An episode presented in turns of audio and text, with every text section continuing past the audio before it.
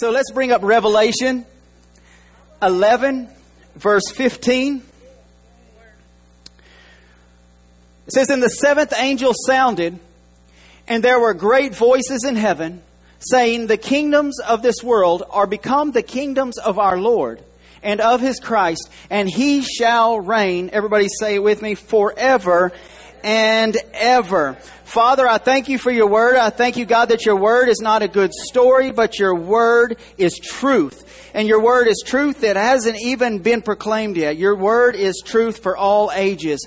And Father, right now, we latch onto this scripture this morning and we ask you to speak to us about your kingdom coming, about everything on this earth being brought under your rule. In Jesus' name, amen. I want you to imagine, if you will, you are John. And you are on the island, you're alone, you're secluded, you're out there, and the Holy Spirit begins to reveal things to you. And op- the heavens begin to open up, and you begin to see things, and you begin to write things down that you really probably don't have the full revelation of how far it will go. That we will be here in uh, this church 2,000 later, 2,000 years later, um, reading something that he wrote that he saw, and people and churches all over the world have been wrestling with revelations for ever since he penned it. But imagine, if you will, he's sitting there and you hear, he says, great voices. Great voices is how the King James explains it. Um, great voices roaring through from another dimension. When we think of heavens, we think of the sky. so it's like if we were going to paint this, the clouds would part and he would begin to, and there would be an angel with a long brass trumpet, you know, and he would look very British, you know, in a long flowy robe. Um, but in all actuality, heaven isn't behind the clouds. We're actually talking about heaven is the best word that we know how to describe heaven is another dimension, even though that sounds like we're into some Area 51 stuff but it's actually heaven is another dimension from where we are. We know that um, that there can be that John was able to see into this dimension. Paul was able to see into this dimension. There's some few instances in the Bible where people have been able to see into uh, this heavenly dimension, but he says uh, that he's there and great voices roar through from that other dimension. And these voices were close enough to the threshold of our world to be heard clearly by his ears. And the content of what they were saying is the most phenomenal thing. It's really, the, you know, the event itself is overwhelming, I'm sure. But the content of what they're saying is actually the point. And what they're saying is this they are announcing the end of all and any authority that isn't fully submitted to His. There are actually these, these voices that are shouting out from this other dimension through that, through that barrier into John's dimension. He hears them saying that all of the kingdoms, that word is basileia, it's sovereignty. They translated it kingdoms because this is the King James Bible, and kingdoms is something they're familiar with. But we can think of it as rulership or uh, somewhere where God is sovereign or not sovereign. So he's saying basically that the sovereign rulers, rulerships of this world are going to come under the rulership of heaven. That they're going to come under the sovereignty of our Lord and his Christ, and they and he shall reign forever and ever. So, there's more than just two kingdoms here listed. We think of it, you know, kingdoms of this world, but you notice it's plural, right? There's the kingdoms of this world. I like to imagine that that would include governments. We all think that, you know, kingdoms, yeah, governments, right? Okay, but not just governments. I think of like maybe financial empires. Um, and then I think on a little bit smaller scale, my empire, your empire, my kingdom, your kingdom. Anything in my life that is not fully submitted to the sovereignty and the rule of God one day will be. And as believers, we've been given an opportunity to submit fully to Him. You know that's what salvation was, right? when we got saved, it's basically it was a, it was an exchange. You say, God, I lay down. You know, I have to pray that every morning. Every morning, I have to pray, God, I die to my ambition. I die to the things that I want. I die to the things that I am striving for to achieve. I lay it down. I let it die. And I take up your yoke. Your yoke is easy. Your burden is light. You have a plan and a destiny for my life. It was designed for me. That's what I want. And guys, we have, as believers, the Holy Spirit has even been given uh, to us to lead us and to guide us in God's will. So no matter what we face, no matter what we're going through, no matter what question, uh, what uh, decision we have to make, we have the Holy Spirit that we can listen to. The Holy Spirit can tell us which way to go if we're sensitive to Him. And He can lead us through life and we can know God's will. You say, what is God's will? How can we know God's will? Well, you can't if you don't know the Holy Spirit. I'm just saying. The Holy Spirit was given to you so that you could know God's will in every situation.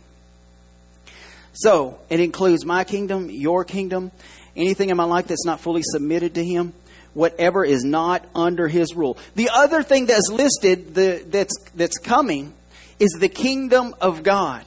Now, the kingdom of God uh, all through the Word, I can I can pretty much derive, and I think we can all derive that the kingdom of God is always expanding. And you say, well, God just wants to take over, over everything. Yep, that's the truth. God wants to have dominion. Did you know anywhere that, that He is not Lord, He cannot fully be? And you say, well, I, I want, uh, you know, I want God to to come and just, uh, you know, just um, and, be with us and everything. Well, is He Lord? First of all, let's let's let's let's answer that question. Is everything in my life submitted to Him? Because if it is, there's nothing keeping Him out.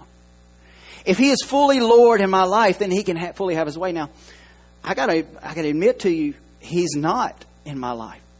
He's not fully Lord in every part of my life. I, it's a process. I'm going through this process. But I can guarantee you this in the places that I've given over to Him, I've seen Him take that ground. And I've seen, ble- I've seen uh, that I was blessed in that area. And I've seen peace in that area. Guys, there's so many things. I wake up, I wake up stressed out. I just do.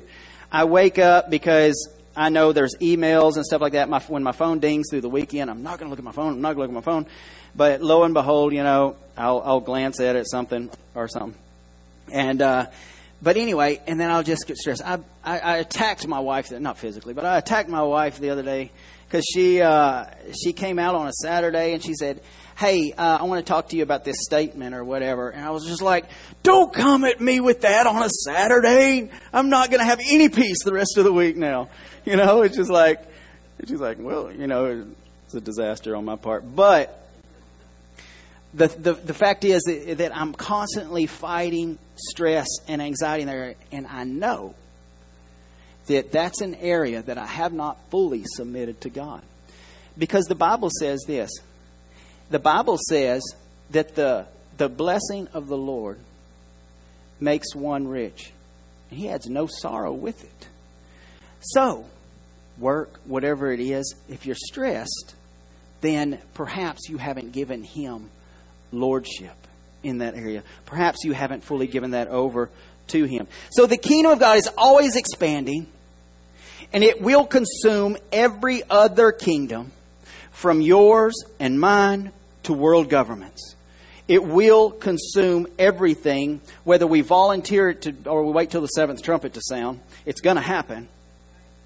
Um, when I was 16 years old, I found myself in a place, um, uh, let's see, in opposition to my father, my earthly father. I uh, and let me tell you about my dad first. My dad is by far one of the meekest, most sensitive people I know. He's a, he's a quiet natured person. He processes internally um, one, some of the fond, most fond memories of my dad is in church. We went to a small church where people could speak up y'all y'all been to a church like that? Who was raised in a church like that where um, it's small enough where somebody can say, "Well, you know, the so and such says," you know, and somebody just speaks up, you know, out of the congregation, you know, "Amen, brother," you know, and that's the that's the churches that I grew up in, and my dad was that person. He always God, the Holy Spirit was always speaking to him, and he always had something to say, but he was so shy and uh, not shy. He was so quiet, and he was so meek and everything, and my dad, my dad's probably going to see this, so I want to be careful. My dad who is much thinner than I am, but his shoulders are probably twice as broad as mine. Uh, and I mean, just just naturally, he's worked hard all his life, but he's just naturally a muscular guy. And um, but he uh, he's but like I said, he's kind of slender, and he'll he'll cross his legs real tight, you know, clear his throat, and we know he's fixing to say something. That's our cue to listen up. He's got something deep he's going to say, and. Uh, so my dad will clear his throat and he'll speak, and I guarantee you, you can put money on it. 30 seconds into what he's saying, he'll get emotional. And he'll start to choke up, and he'll have difficulty, and he'll have to clear his throat a bunch of times to keep to be able to say what he wants to say because he's so sensitive and so to the Holy Spirit, and he's so uh, moved, easily moved by the Holy Spirit. So my dad, in that regard, my dad is uh, much much better father than I am and that was his big failure. He didn't teach me how to parent like he did. So, um, one day I was 16 years old. I walked in. I was a lot like my mom. I wasn't like my dad. I was a lot like my mom. My mom was an aggressive woman. she, uh, um, my mom, uh, I, I, didn't, I didn't wrestle much with my dad. I wrestled with my mom. Uh, me and my sister and my mom, it was WCW throwdown. I mean, we were uh, my sister got thrown against a bookshelf one time. We thought the cops was going to get called on her. I mean, she. Uh, anyway, my mom was that kind of, and so me and her have a lot of the same personality. And so, when I was 16, I was a hellion. I was so far away from God. I would come in and she would confront me, like any good mom should. And one day that happened it was late. My dad, by the way, has to get up at like 4:30. Had to get up at like 4:30 every morning and go cut logs. So, I mean, you did not wake up my father. Y'all, y'all live in a house like that. You did not wake up your dad. I would come in. It'd be like three o'clock, and uh, my mom been stayed up, and she'd been. By the way, I never. I was always out looking for trouble. Side note, I was out till 3 a.m. because I couldn't find it anywhere. I wasn't cool enough to find trouble. Um, but anyway, I would come home and I'd see that lamp on in the living room. My mom be in the, the swivel rocker, and uh, and she would be waiting up for me. She'd be praying, and she said, uh, "Where you been?" She would go from praying and in the spirit to to getting physical with me, which I know couldn't have been godly in a blink. And uh, so she may have been praying that she didn't kill me. I don't know but she would come home and she would. Uh, I mean, I would come home and, and and she said one one day she said one night she said uh, said something to me and everything and just irked me. It hit me wrong. And me and her had a verbal exchange right there in the hallway. My dad's door right there, mom and dad's bedroom door, and uh, it, it always ended with "Go to your room." just go to your room. It was something like, I can't even look at you anymore. Go to your room or something. Um, so I, I went to my room. I wasn't there very long when my dad showed up in my room. My dad, the most meek, mild person, sensitive person you could ever imagine, suddenly knew moves like he had been uh, undercover in the Soviet Union. I don't know. You, you, ever, you ever find out, how many of you found out when you were a kid, at some point you found out that your, your parents must have a past? Because where did you learn that move? You know? And who else did you use it on? But um, it was something pertaining to his thumbs under my collarbones. I'm two inches off the ground against the wall. I thought my collarbones were going to snap. Um, and he got in my face in that moment. He's, he, he, he didn't have, he's in his whitey tighties, no shirt on, and you see every muscle flinched. And he said, Get your, and I won't say the word, not because it's a cuss word, just because I shouldn't say it in church, and get out. I'd crossed a line. And I got my stuff. I found me a little apartment. Lasted about six months. I couldn't pay my bills, and he welcomed me home. That's how that story. I was the prodigal son. I came back, and he's just like he welcomed me home, and we cried and, and talked and everything, and it ended well. And it was a great lesson for me. And the lesson that I learned more than anything else is that my dad was more like God, and this is going to sound odd, in that moment, or as much like God in that moment, as he was at any other point in my life. I don't look back at that moment with any uh, angst. I don't look back at that moment with anything except a fond memory, which is weird. But I look back at that moment and I see something in my father that I never saw before that I needed. I saw a line that he had drawn in our family that protected our house, it protected our family. And he alone stood at that line, and nobody crossed it. Not even me. And when I crossed that line and I found that line, I felt safe. I knew that my dad was for me. I knew that my dad loved me. But I knew there was something beyond that. There was something higher than that. There was a line that he had drawn that I wouldn't I couldn't even cross. So, let me tell you something. There is a difference between someone's authority and their rulership. Did you know the line was always there? I just never crossed it. I knew my dad was in charge, but he had just never exercised his authority until that moment. The point of Revelation 11:15 is this that he will reign. Now we look around us and we say, you know, is God, you know, is God reigning? Well, I, I look at things and I'm like, well, obviously not there. You know, that doesn't look like heaven to me. How do you know if God is reigning if it looks like heaven? He's the whole reason. Our whole commission is to bring heaven to earth. Our whole commission is to bring, make disciples of nations. Is to bring entire nations under the rulership and the sovereignty of the kingdom of God. And so we, uh, uh, he will reign, but the authority has already been established and I'm going to go deep with y'all. So I hope y'all, uh, I hope y'all uh, are paying attention. So authority has already been established in Matthew 28. In Matthew 28, it says this, and Jesus came and spoke to them, tell, talking about the disciples, and adversely you and me. And he's saying, all authority is given unto me in heaven and in earth. Everybody say all authority. He, he, just, he had just died on the cross. He had just risen from the grave. And he said, he came back to his disciples and he said, Look, this is what's just happened. Newsflash, guys. All authority is given to me in heaven and in earth. Go therefore and make disciples of all nations, baptizing them in the name of the Father and of the Son and of the Holy Spirit. Baptism is a sign of dying to yourself being buried with Christ, being resurrected into the kingdom. What is the kingdom? It's His rulership, His authority. So when uh, when He commands us to be baptized, it's it's uh, we just say, well, it's just a. Uh, an outward showing of what happened in your heart. You know, guys, it's important. It's important that everyone understands the concept. Be otherwise, salvation could take on any kind of a meaning. Well, just do this, you're saved. Yeah, yeah, yeah. No, baptism is actually the representation of what is what salvation really is. It's dying to yourself, going under, laying it all down. And it's coming up, being resurrected into new life, but under His authority, under His rule.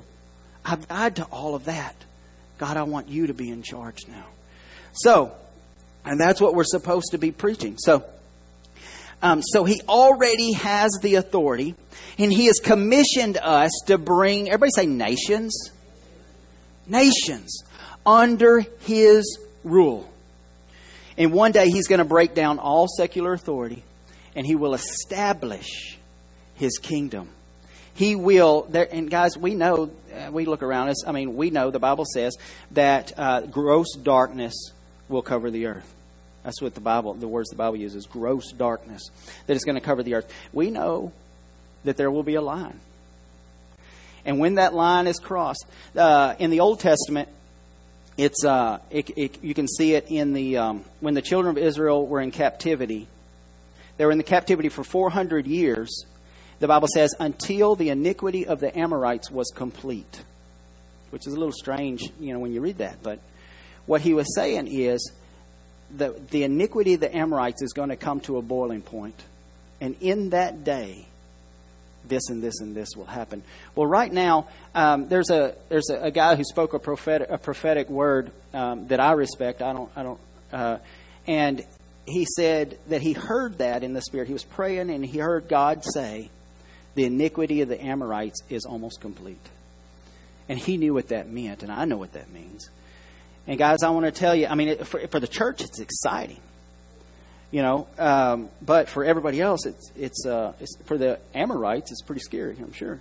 Um, so he's going to. Uh, let me back up. Okay, so one day he's going to break down all sacred authority and establish his kingdom. Um, we've actually been commissioned, just like Moses, you know, staying with that picture from the Old Testament. The way he commissioned Moses, he said, Go tell Pharaoh to let my people go. So, what Jesus is saying in the Great Commission, he's saying, Look, all authority is now mine. Now, go tell Pharaoh let my people go. That's essentially what Jesus is saying.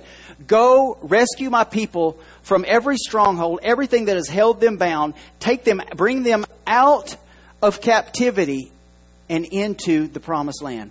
Go tell Pharaoh, let my people go.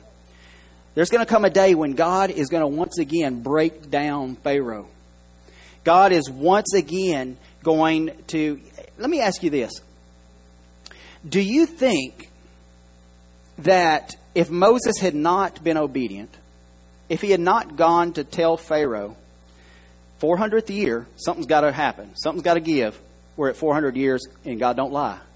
He's saying in the 400th year, it's, it's going to happen. If Moses had refused to go and tell Pharaoh to let, God said, let my people go. If he had refused to do that, I wonder if the plagues still would have come you know, we, we think of them together. We think, okay, so he didn't listen to Pharaoh, so God's backing, uh, he didn't listen to Moses, so God's backing Moses up. So let me ask you this Do we have anything to do with the things that we're facing today? The social unrest, the, uh, uh, the pandemic, the hurricanes one after another, all of these things that the Bible says will increase. You just got to know that that will increase. So but He's commissioned us to go and communicate to people what these things mean. He's told us to go and explain to people that the end is coming, but here's hope. Here's what's going to happen if you will only believe. So he's called us to go do that. Now, are we doing that the way we're supposed to? I'm not I'm not sure we are but the things are still happening and the things will still increase. So I, I, just wonder if Moses had not gone to Pharaoh and he said, I'm not going, he might kill me, I'm not going to do that. The, I wonder if the plagues still would have come. Now, if the plagues would have still come, much like things are happening today, if that would have, that would have happened, Pharaoh probably would not have a clue what it meant. Pharaoh would have been just confused, like, why does, you know, why does the world hate me, you know? It's just like he wouldn't have had an explanation. So I think that's a lot of what we're dealing, going to be dealing with as we approach the end times is because people are going to face the end times without God and God has sent us to explain what these things mean. We're supposed to be explaining that the end is coming. A lot of us, we don't want to face that truth, much less communicate it to everybody else. But the end is coming, and it's and God has commissioned us, just like He commissioned Moses, to go and rescue His people uh, before that happens. So, but and much like in Moses' day, there's going to come a time the seventh trumpet's going to sound, and He's going to break down what's holding his church to back, what's holding his people back. He's going to break it down, and everything's going to come under his rulership. So, um, so people are going to face the end times. And you can call it climate change, you can call it pandemic, you can call it political unrest. Heaven calls it closure. That's what the Word of God calls it. And people need to know where to turn. There's going to be so much anxiety. I mean, we, you think that we've seen uh, uh, an epidemic of, of depression and anxiety and suicide. Guys, as, as these things start uh, coming to a head, we ain't seen nothing yet. You have not seen what hopelessness will do. Real hopelessness. And guys, I want to tell you, there's no hopelessness like not having an eternal vision and being limited to a and knowing that things are winding down. Um, so our commission is to communicate kingdom authority and announce its coming rule. And I'm going to do a side note here, and I'm going to uh, kind of gamble with you guys for a minute, and I'm just going to uh, assume that I'm not going to offend or hurt anybody's feelings. And so I'm just going to uh, issue this side note that heaven is not going to be a big version of the United States. I let that sink in. A lot of us, right now, especially a lot of us, uh, we think this is what heaven looks like. No, no, it's not. The the the biggest, um, the best uh, version of the United States that you wish that you could make in November is not going to be like heaven. It's just not. We uh, we it's not going to be like the U.S. And biblically, we know this um, if, if, you're, if you're looking for the United States in the very end times of prophecy and Scripture, you're going to have a hard time finding it.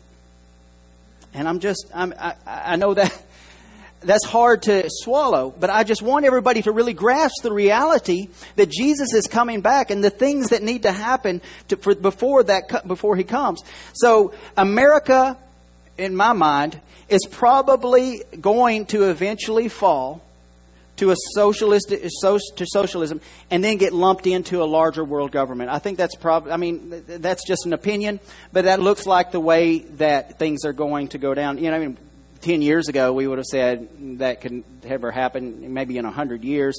But I mean, it's amazing now we get glimpses of yeah, that could happen. We could get lumped in to a larger government uh, pretty easily and pretty quickly. Um, and the reason that that hasn't happened yet is because the work of the American church is not complete. We have not completed what He has told us to do. Now, in me, um, if if I'm if I that makes me afraid and I, and guys, I want America to last, the United States to last and to be what it is. It's, you know, and, with all its faults and all of its everything, I mean, it's still the best place on earth to me. And I want it to remain forever, but it's not going to. And and if I let it, if I if I think about it in that way, then I'll begin to say, well, maybe the church, maybe we should. Uh, you know, play that hand with God. You know, it's just like, well, maybe we don't need to complete the work just yet. You know, maybe we need to hold, drag this thing out a little more or whatever. But we've got to get to a place where we say, whatever gets that seventh trumpet to blast, let's do it. We've got to get to a place where the United States government, nothing, living here in the United States, there's nothing on this world more desirable to us than the kingdom of God then everything looking like the kingdom of God. And of course, we should fight for our country to continue as long as God wants. But we have got to advance the kingdom, knowing this, though, that it will bring closure to the United States. There will come a day when the government of the United States, even if it lasts till that seventh trumpet blast, that when that seventh trumpet blast, the United States government will end. And it will become it will come under the sovereignty and the rule of God. So we're talking big, but really the point is is that you and I have personal kingdoms set up. You and I have these personal kingdoms, which is just any ambition outside of His plan and design for us. And those will fall, just along with every government everything that is not fully submitted to Him. There's no escaping it. There's no exemption. There's no get out of jail free. There's no nothing. It's going to happen. And you can submit everything in your life to Him now, or you can face enforcement with the rest of the world. The Bible promises us this. Hebrews 12 25 through verse 27. It says, See that you refuse not him that speaks.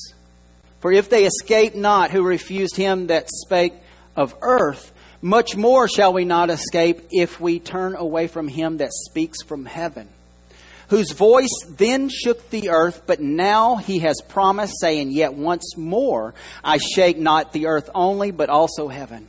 And this word, yet once more, signifieth the removing of those things that are shaken, as of things that are made, that those things which cannot be shaken may remain. Everything that can be shaken in your life will be shaken. In another scripture, everything that can be can burn up will be put to the fire. There will be a dissolution of everything that is not under God's rule and authority. Um, we have a choice to go deeper with God or to continue to stand on the outside and await the same judgment as the world. Let me um, let me tell you this: there is no magic in the name Christian. I know a lot of people that claim to be Christians, but I know they ain't. And I probably know a lot more people that claim to be Christians that I don't know they ain't. But there is no magic or power in the title of Christian. The power is in the submission of our life to His rule. That's when we're counted as His. He said, You love me? You love me? Keep my commandments. If you love me, you'll do what I say. That's what my that's that sounds like my dad now when I say it like that. So we've got to submit if we call ourselves a Christian, we've got to submit our life to His rule. Our life and everywhere else that we have influence has got to start looking like heaven. Is time winding down? Yes. You know what else is winding down? Our opportunities to do what He told us to do. Everything has got to begin to look like heaven. He said, when you pray, pray this. He said, first, address God properly. But then ask Him for this. First thing to ask for Your kingdom come, Your will be done on earth as it is in heaven. That's the first thing He told us. When you pray, start by asking for that. Because that's the, that sums up the entire purpose of why He did what He did. Is His goal is for earth to look like heaven. His goal is for everything to come under His rule and His sovereignty. And that's the commission that He gave us is to go and make heaven, earth, look like heaven. And some things have got to die. Everything that is contrary to heaven has got to die. And I have to look in my life, and there's so many things that just stress me out all the time. And I have to look at those things and like, that's got to die. Because that ain't in heaven.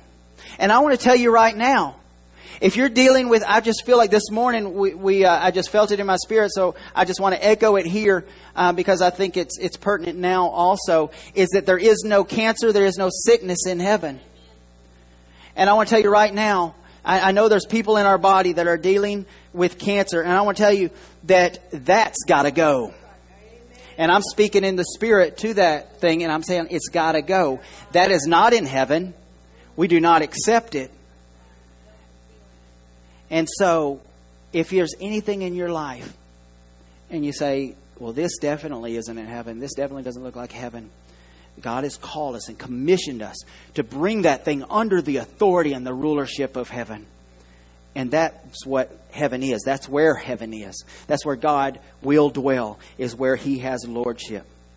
A lot of us, we have no problem uh, submitting some, or we have no problem I should say this.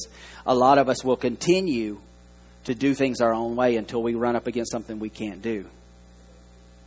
And then we say, Lord, have your way. And I mean, if I'm not, I'm not God. God doesn't have my attitude. Thank goodness, because um, I'd be like, "Oh, now, now you want me?" Yeah. Um, God ain't like that. Um, so, whatever's contrary. So, how is heaven different?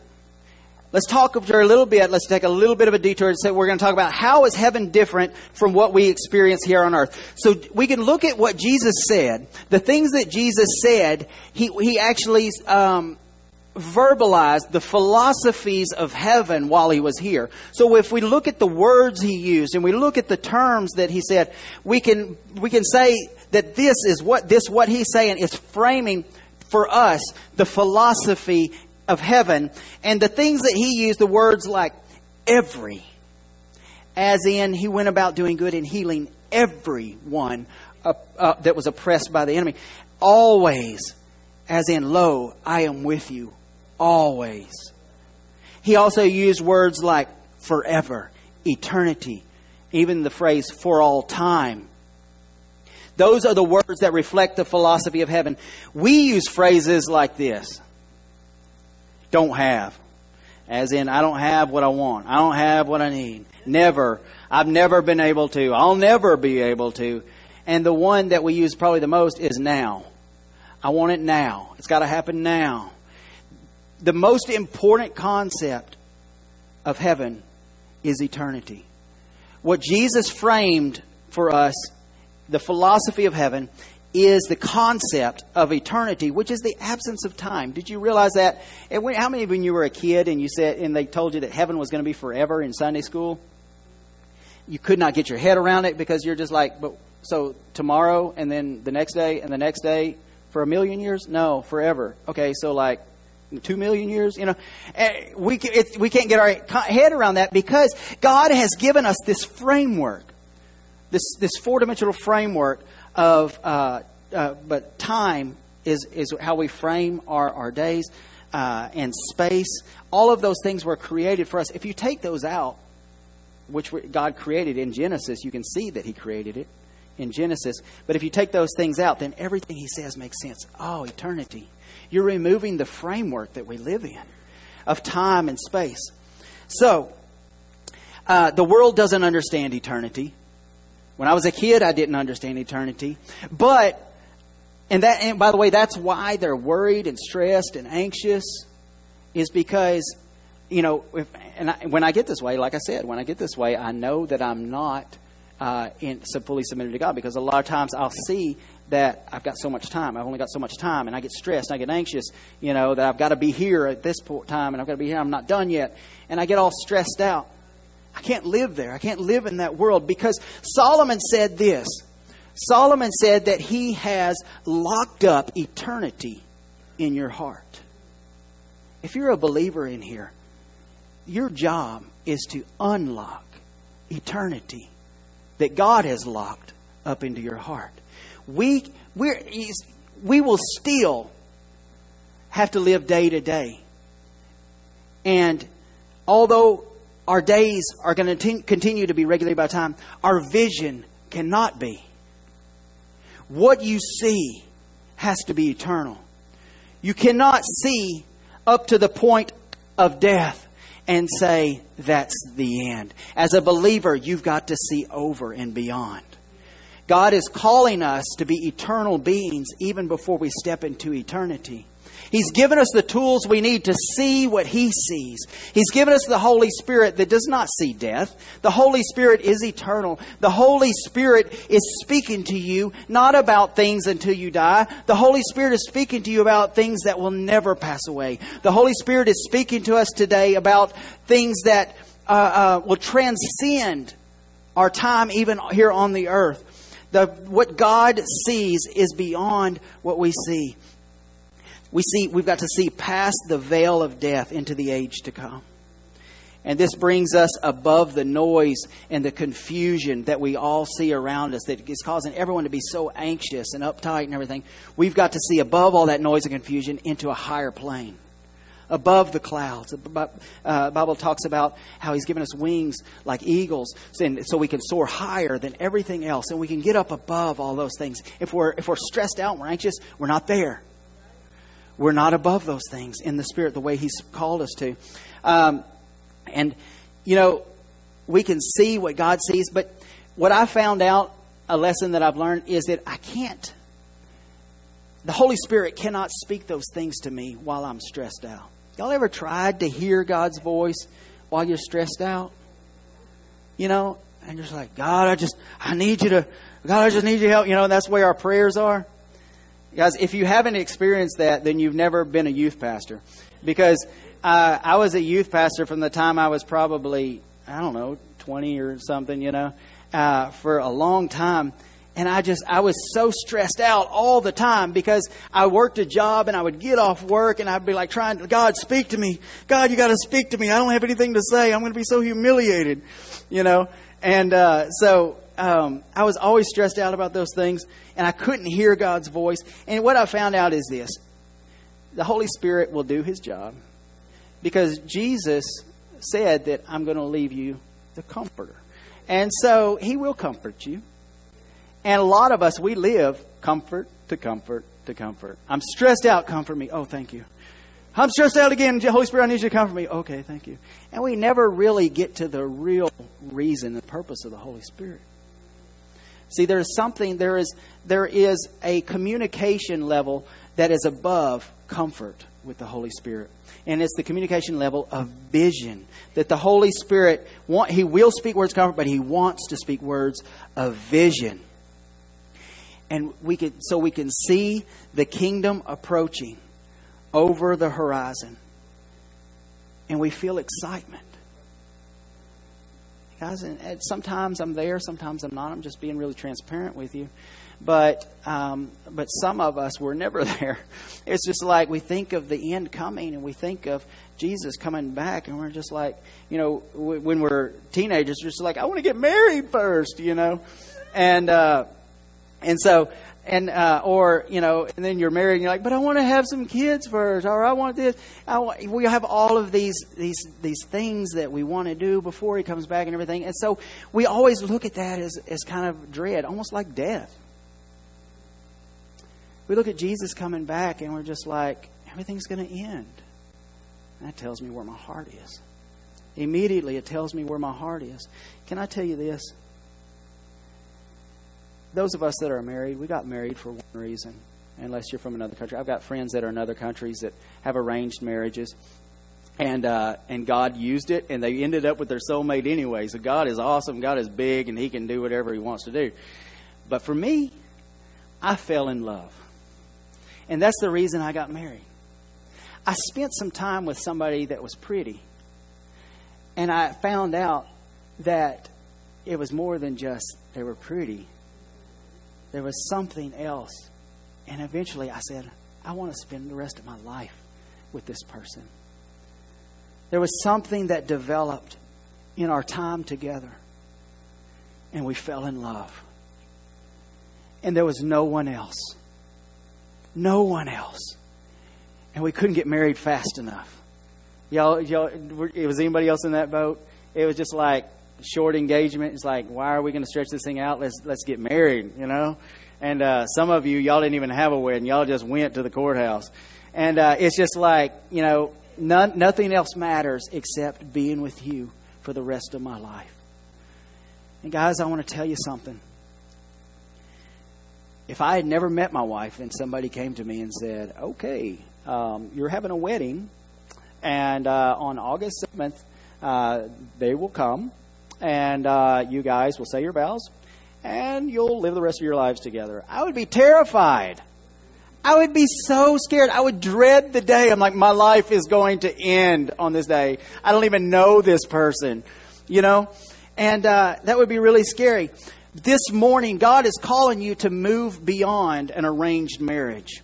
He's calling you to move into falling in love. God is wanting to spend time with you. Did you know um, the Bible refers uh, more than more than anything else? He refers to his return as the marriage, marriage supper of the Lamb. I told Pastor Maurice that he looked like he was coming to the marriage supper of the Lamb this morning, looking sharp. And so, um, he so it's referred to as this marriage. We're the bride of Christ and it refers to you remember the story of the, the ten virgins, you know, and and uh, they had their lamps lit. They were waiting in expectation, keeping their lamps lit, waiting for the for the groom to come and take them away. Guys, that is the picture. That's heaven's perspective. That's God's perspective to us. And He wants us to spend time with Him. He wants us to fall in love with Him.